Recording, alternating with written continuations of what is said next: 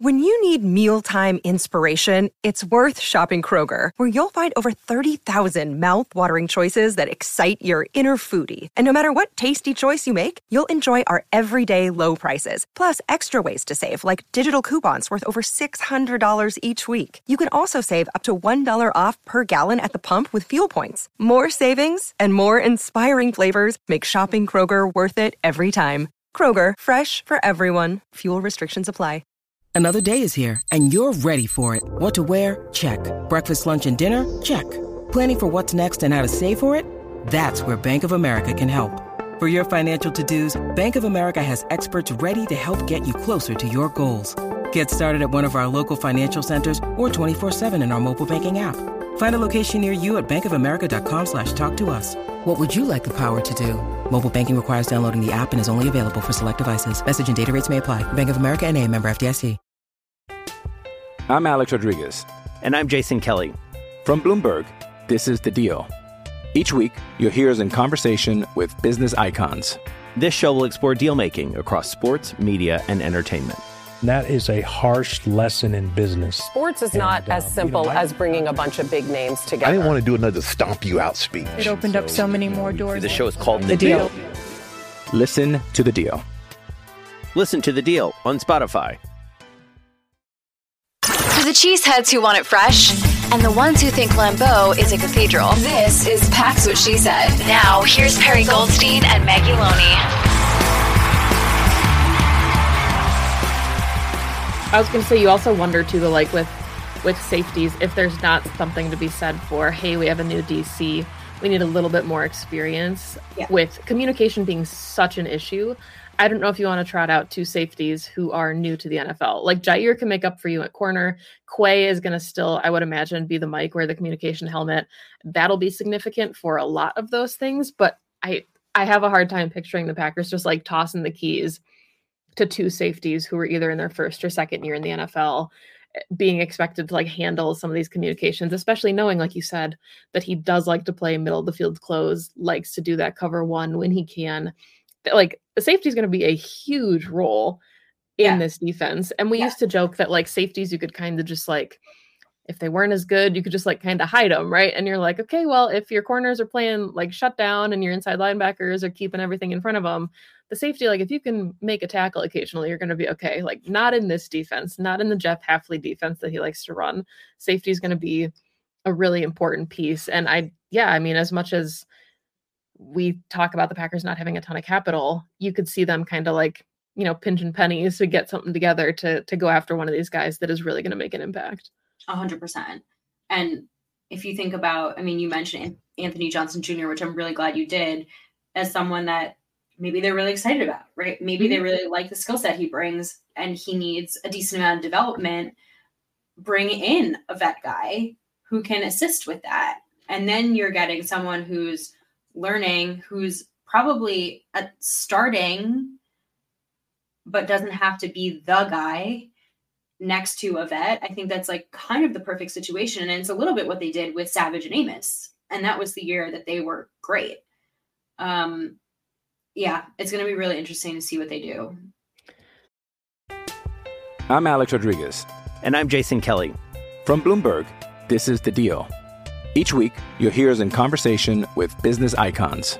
This show will explore deal making across sports, media, and entertainment.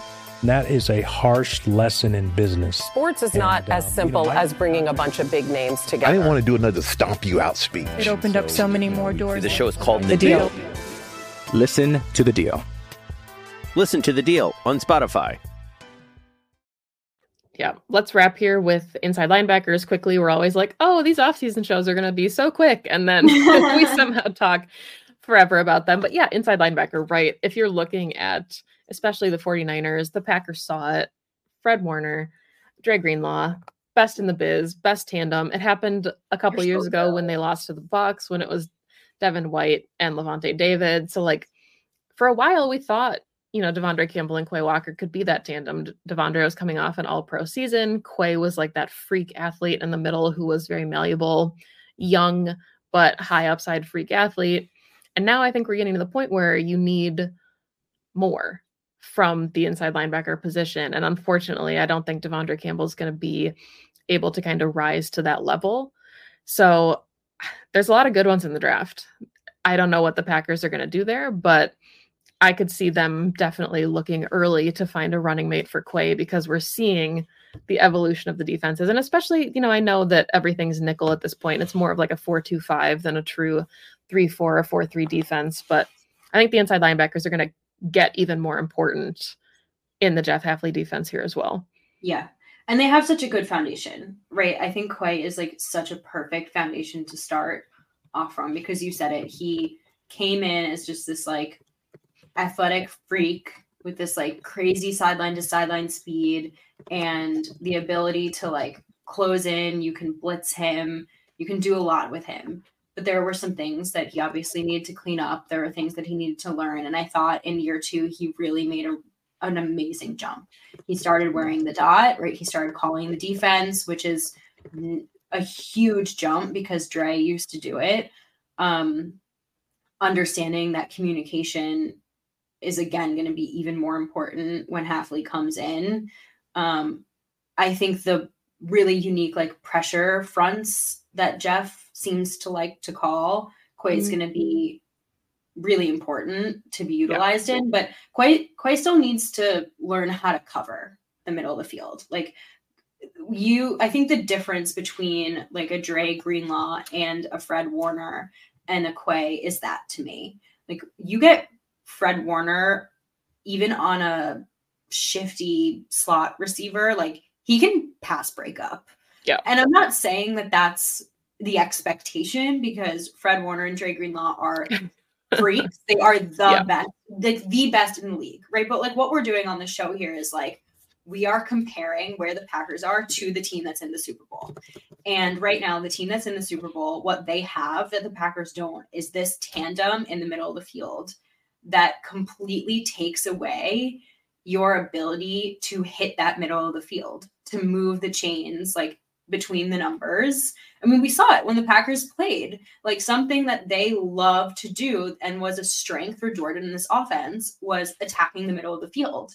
And you can't do that when you play the 49ers, or at least you can't do it as efficiently. And they make it a lot more difficult because Warner and Greenlaw they're going to confuse you. They're going to cause chaos. They're going to direct their defense where they know that you want to go. And on top of that, they're going to like make a play on the ball. Yeah. Right. They are always. so always. I mean, Dre Greenlaw had two picks, one of which was, you know, I think a gimme, and one was a very good play. And that to me is that next step for Quay, right? Is being able to kind of follow some of the tight ends, some of the just the guys that are in the slot. Um, he can do it sometimes, but like we saw him on third down against Brandon Aiyuk. and the only reason it wasn't a move the chain situation is because Aiyuk dropped the ball, right? right. So that, and again, maybe he's just never going to be a cover inside linebacker. It's it's a lot to ask one player, like it's like I said, these are like gold standard, like freak athletes that we're comparing him to. But if that's not what he is, you probably need to get somebody in who can do that. Or you need to beef up the nickel position we just talked about because you have to, have to, have to, have to be able to make the middle of the field like the danger zone for offenses. Yeah. Well said. I you took everything I was going to say right out of my mouth. So yeah, Sorry. absolutely. no, I mean I think that's, you know, every year we're kind of showing how the Packers are evolving and they're getting there. There aren't as many deficiencies when you look at the Packers roster compared to these Super Bowl teams. I mean, not to like, you know, reiterate a point here, but the Packers went toe to toe with one of the teams now that is representing the NFL. Like they're in the Super Bowl. The Packers took it to them to the very edge, like without really nice safety play without really a strong inside linebacker tandem. So like the pieces are almost there. And I think, you know, with just a couple adjustments and a new defensive coordinator, like they're really close. So it'll be really fun now to revisit this episode next year when the Packers are in Super Bowl 59 to look at how the roster just you know elevated them to the next step against, you know, whoever the heck they're playing, probably the Chiefs in the AFC. But Perri, any final thoughts before we wrap this one up? No, I love this episode. Um, it's so fun watching the evolution of this team and looking back and now looking forward. Um, it's true though, in like doing our research for this one, like just how close this team really is. Um, like the handful of holes I feel like they can really fill this off season. Um, so they're right there. They're right there in it. And they've got they've got the picks to do it. They can Yeah. move around. They've got all of those picks in the top 50. You know, the Jets second rounder, Brian Gutekunst loves to move around the board. He's got like seven or eight picks on day three. So, I mean, he's got the capital to do what he wants to do and make things happen. So, that'll be exciting as well. But thank you, as always, for listening to the show. We appreciate it.